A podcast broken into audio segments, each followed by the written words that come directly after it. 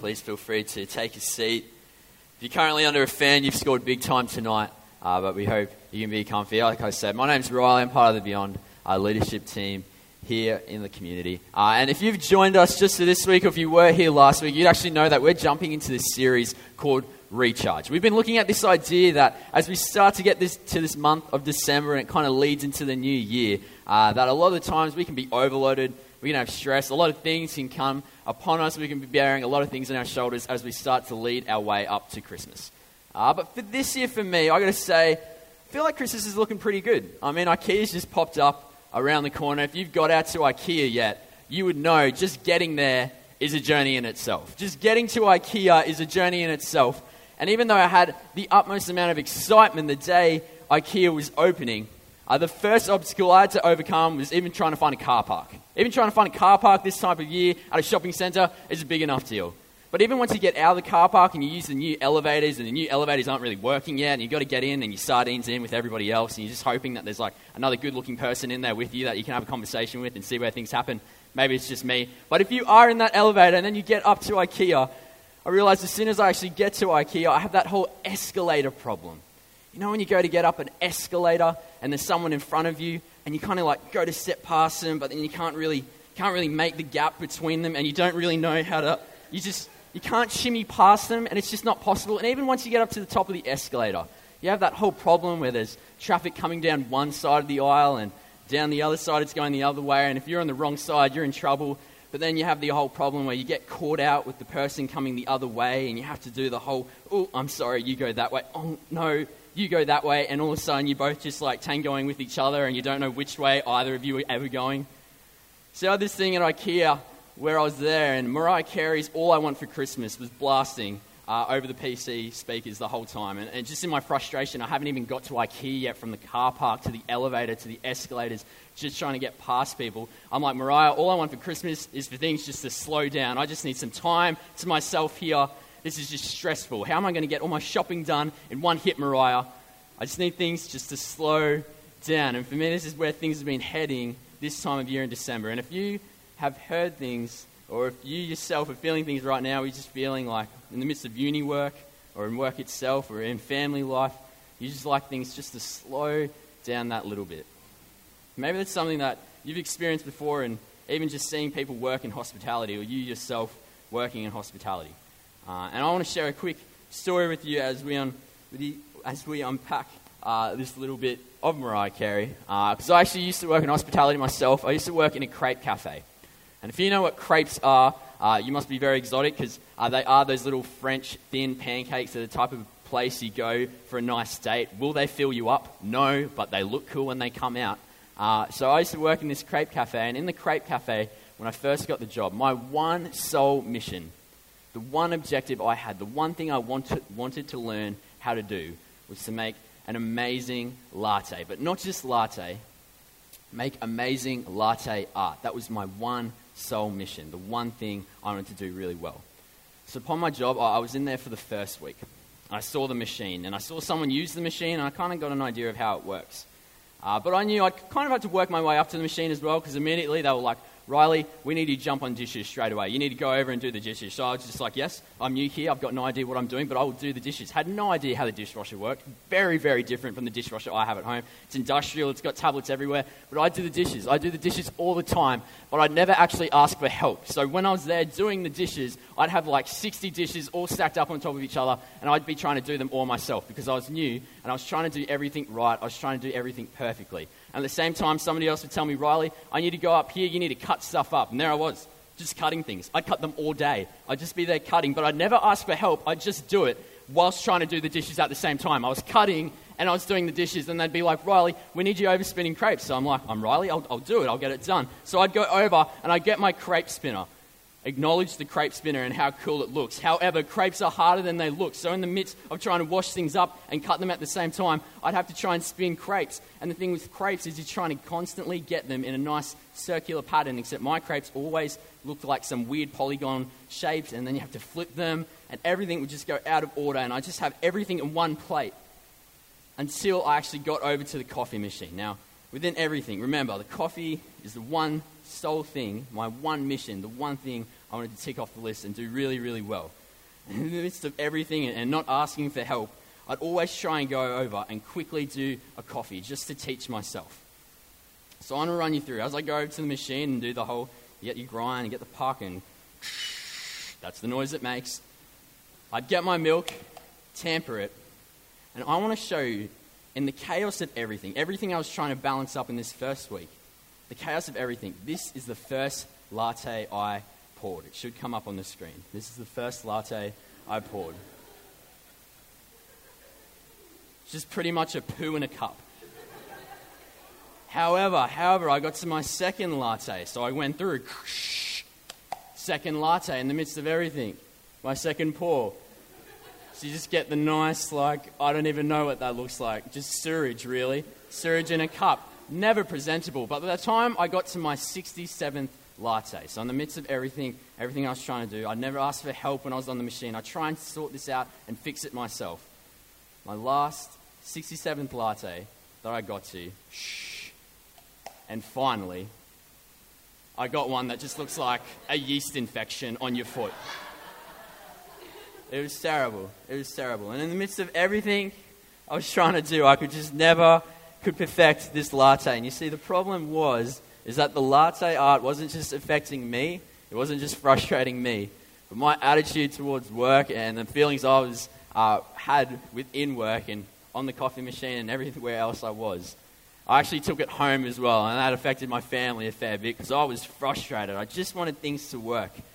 I just wanted to be able to do it myself and be able to tell myself that I could absolutely nail this latte art.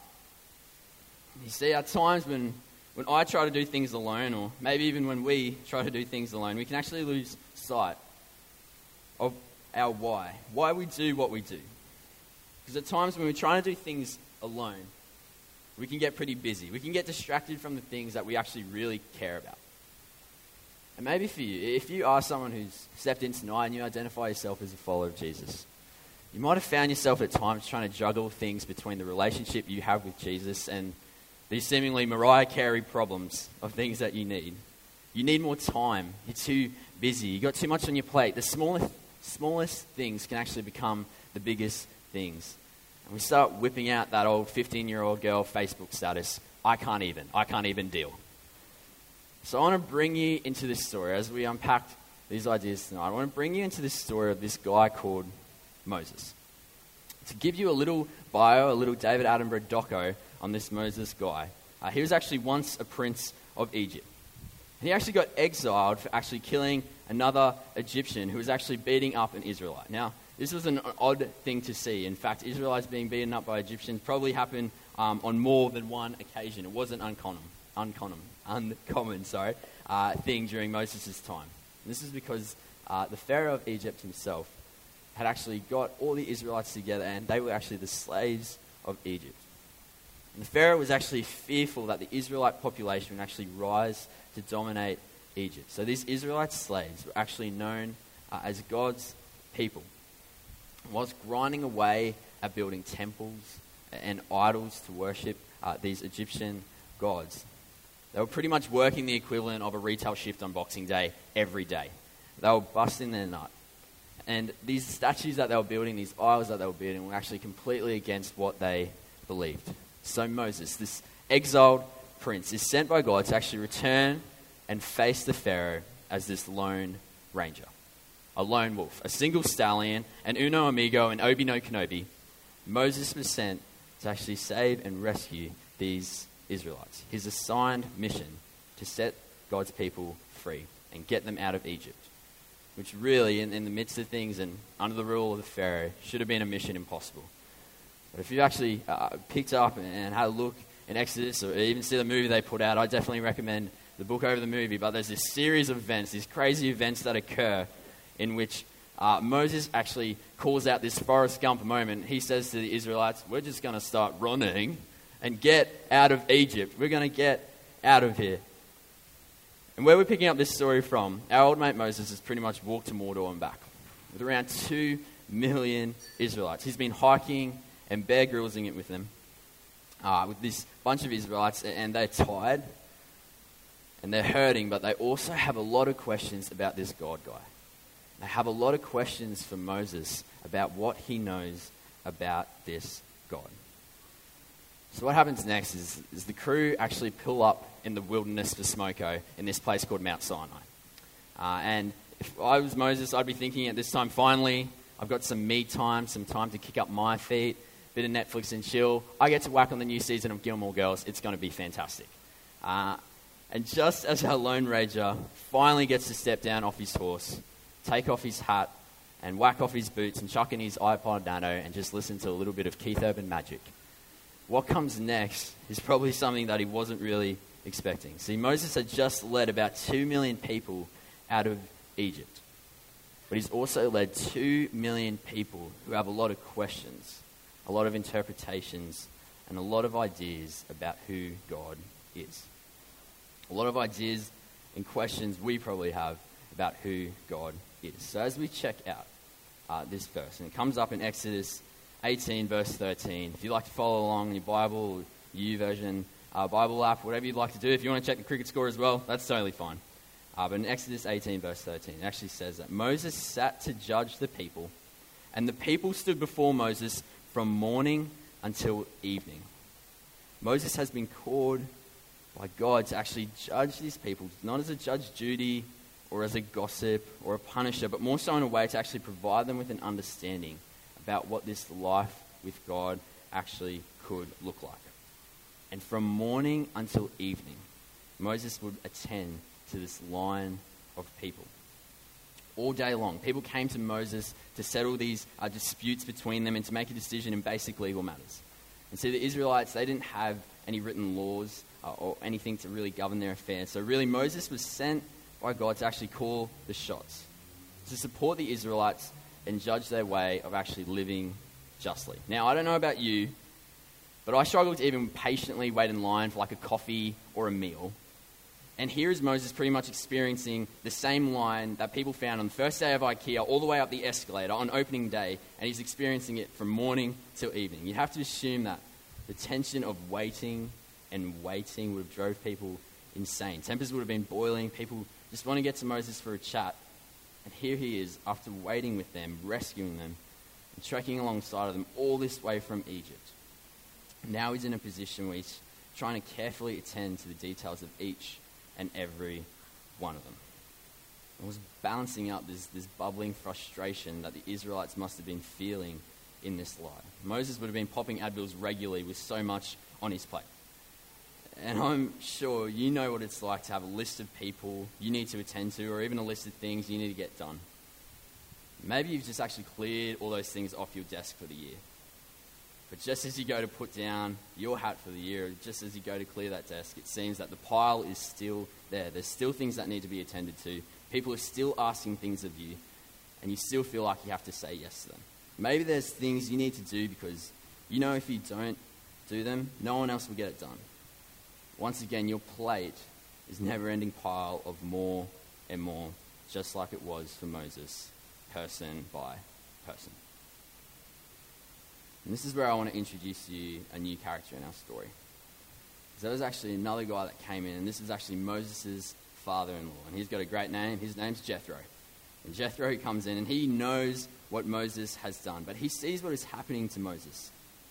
So he actually confronts him with a series of questions. And we're going to unpack them as we read on.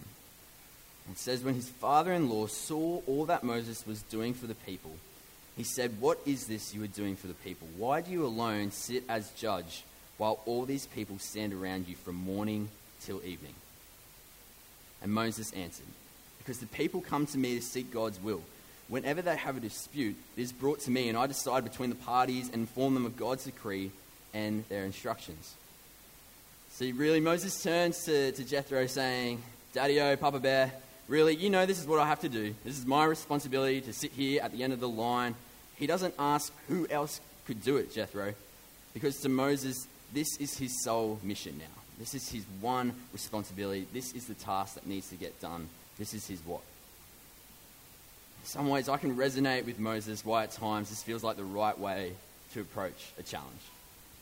Because I agree that when we take the soulless approach, When we go out on the Lone Ranger path to missions we set for ourselves, the general thinking of Moses and ourselves is that I can trust myself more so than I can actually trust other people.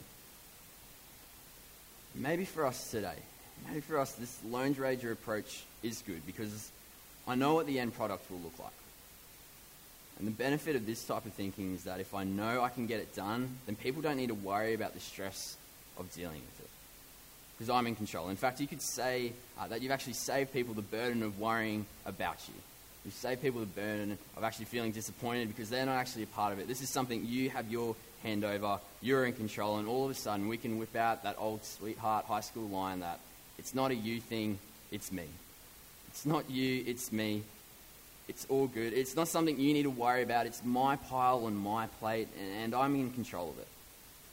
That way, when people ask how you're going, we can always reply with, yeah, we're not too bad. We're pumping through it. I'm a little bit tired. I'm busy, but I'm going to be okay. I'm in control. I'm a little bit stressed. I'm a little bit overwhelmed, but it's okay. I just have to get it done. I'll be fine. I'll endure it. It's all okay. I'm strong. These are all things that we can give as a response. And as we unpack what this Lone Ranger style looks like in us today, I want to bring you back to the story of Moses. Because I'm sure, as someone who saw himself responsible for being the judge to the Israelites, he was probably doing, thinking, and feeling and saying some of the same things that we could say to people in these situations. So, as he consulted with each Israelite from morning to evening, we can only assume some of the thoughts that he would be thinking. As we pull apart this text a bit more and unpack it through these questions that Jethro asked. So they weren't uh, asked as an inquiry or to start an argument or to tell Moses what to do or what he was doing was wrong in its entirety, but he actually asked them with this concern.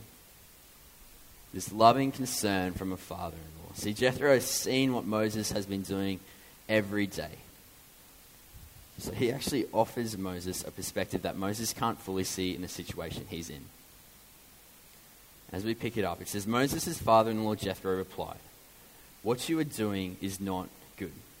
You and these people who come to you will only wear yourselves out. The work is too heavy for you. You cannot handle it alone.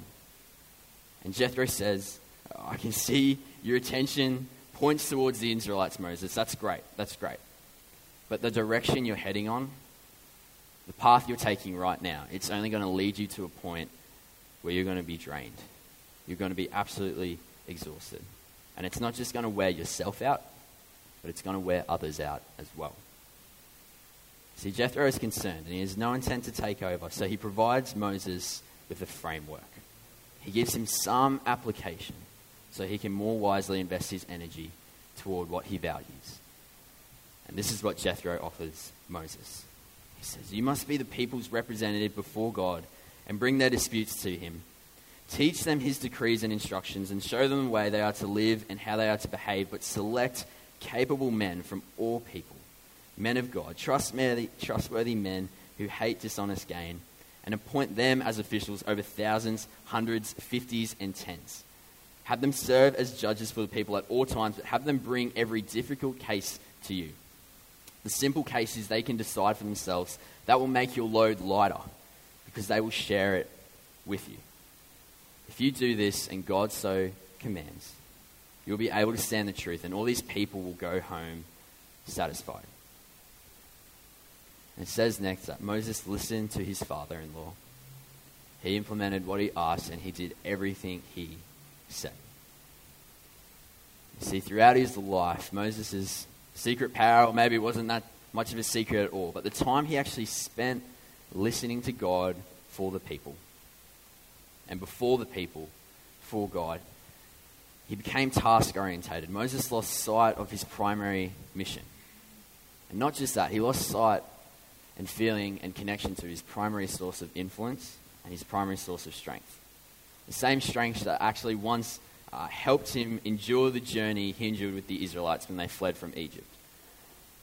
But he, just as, as we do at times, he finds it so easy to go and put on the Lone Ranger hat and just try and find strength in ourselves. So Jethro strategically points him back to what he should prioritize and why it aligns with the bigger picture purpose for himself and others.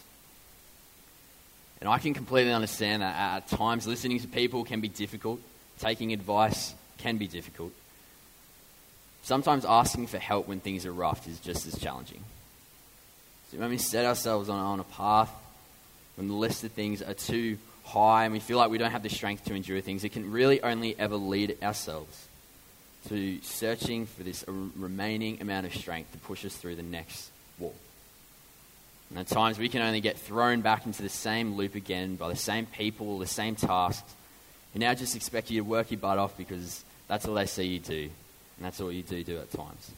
So there may be strength in that, but I can understand the frustration of things when you get distracted by tasks that actually take away from your bigger mission, your bigger uh, picture purpose, the why that gets you up in the morning. Because maybe your life doesn't actually revolve around the workload you take home from the office, the stress of reviewing your finances.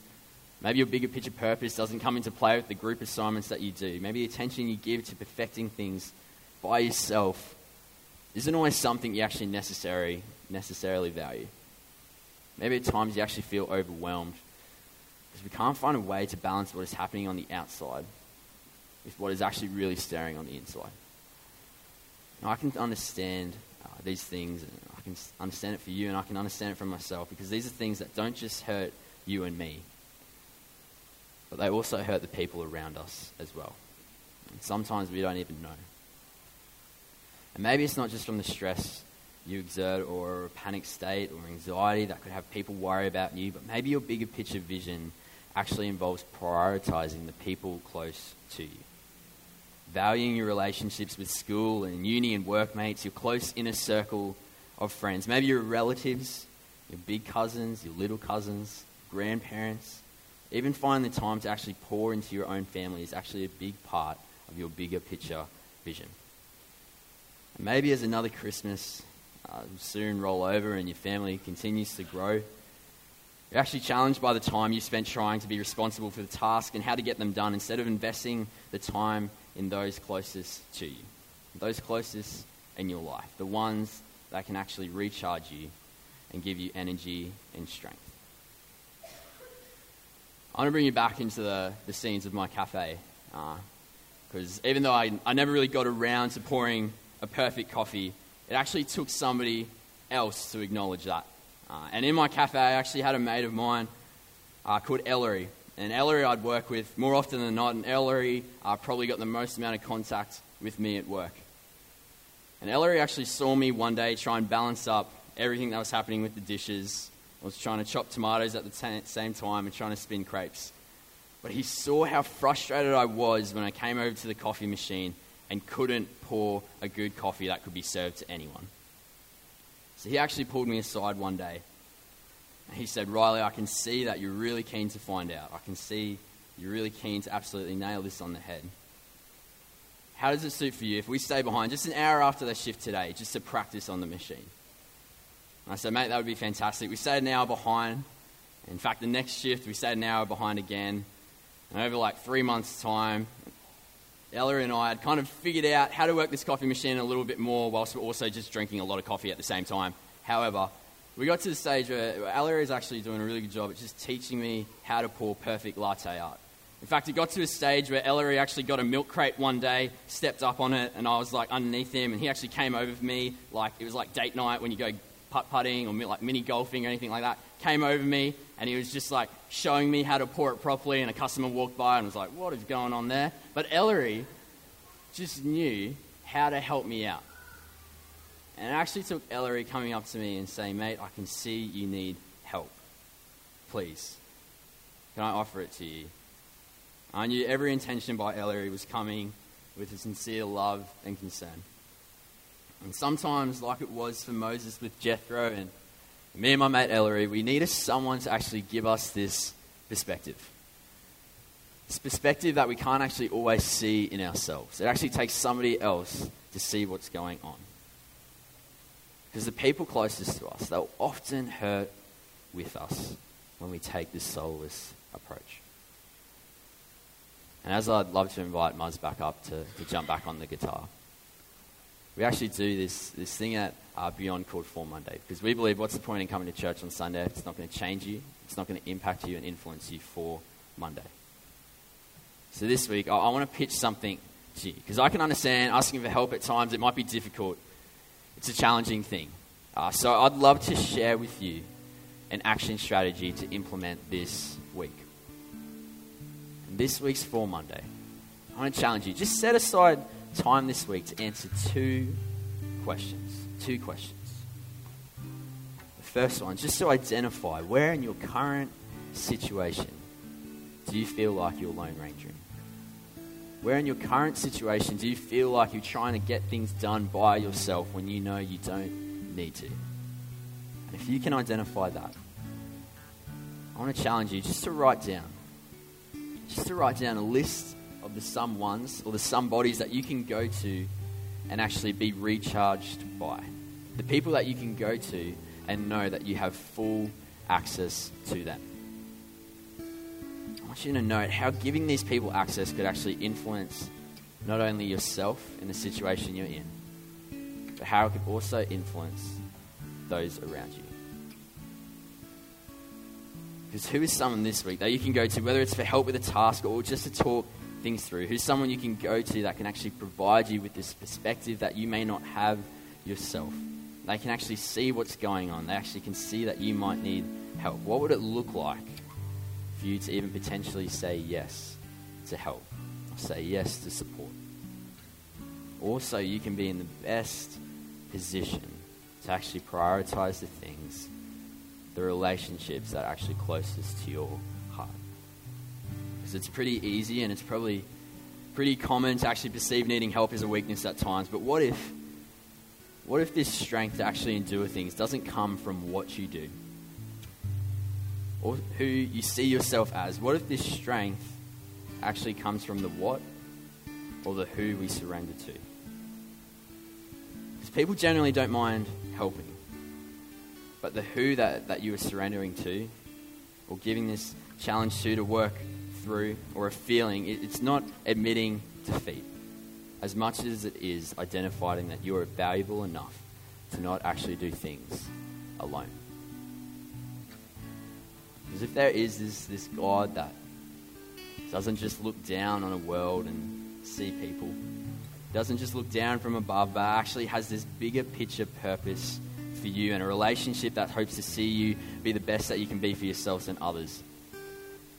A relationship that actually had to occur through sacrifice and through death.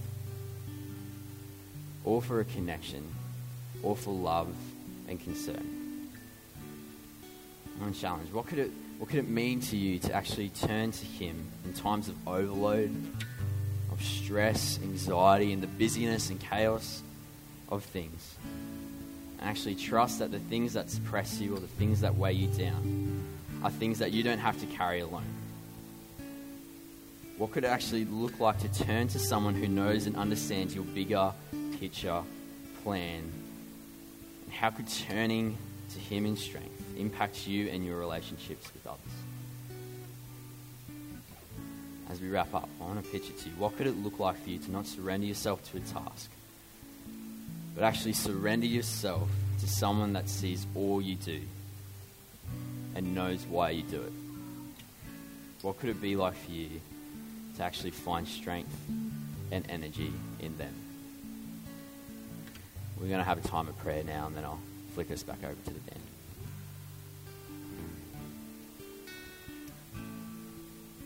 Lord, we just pray that as the year starts to roll to an end, God, and the new year begins, that there might be times where we're just caught up in the chaos of things, Lord, as, as work starts to die down, as, as school life starts to die down.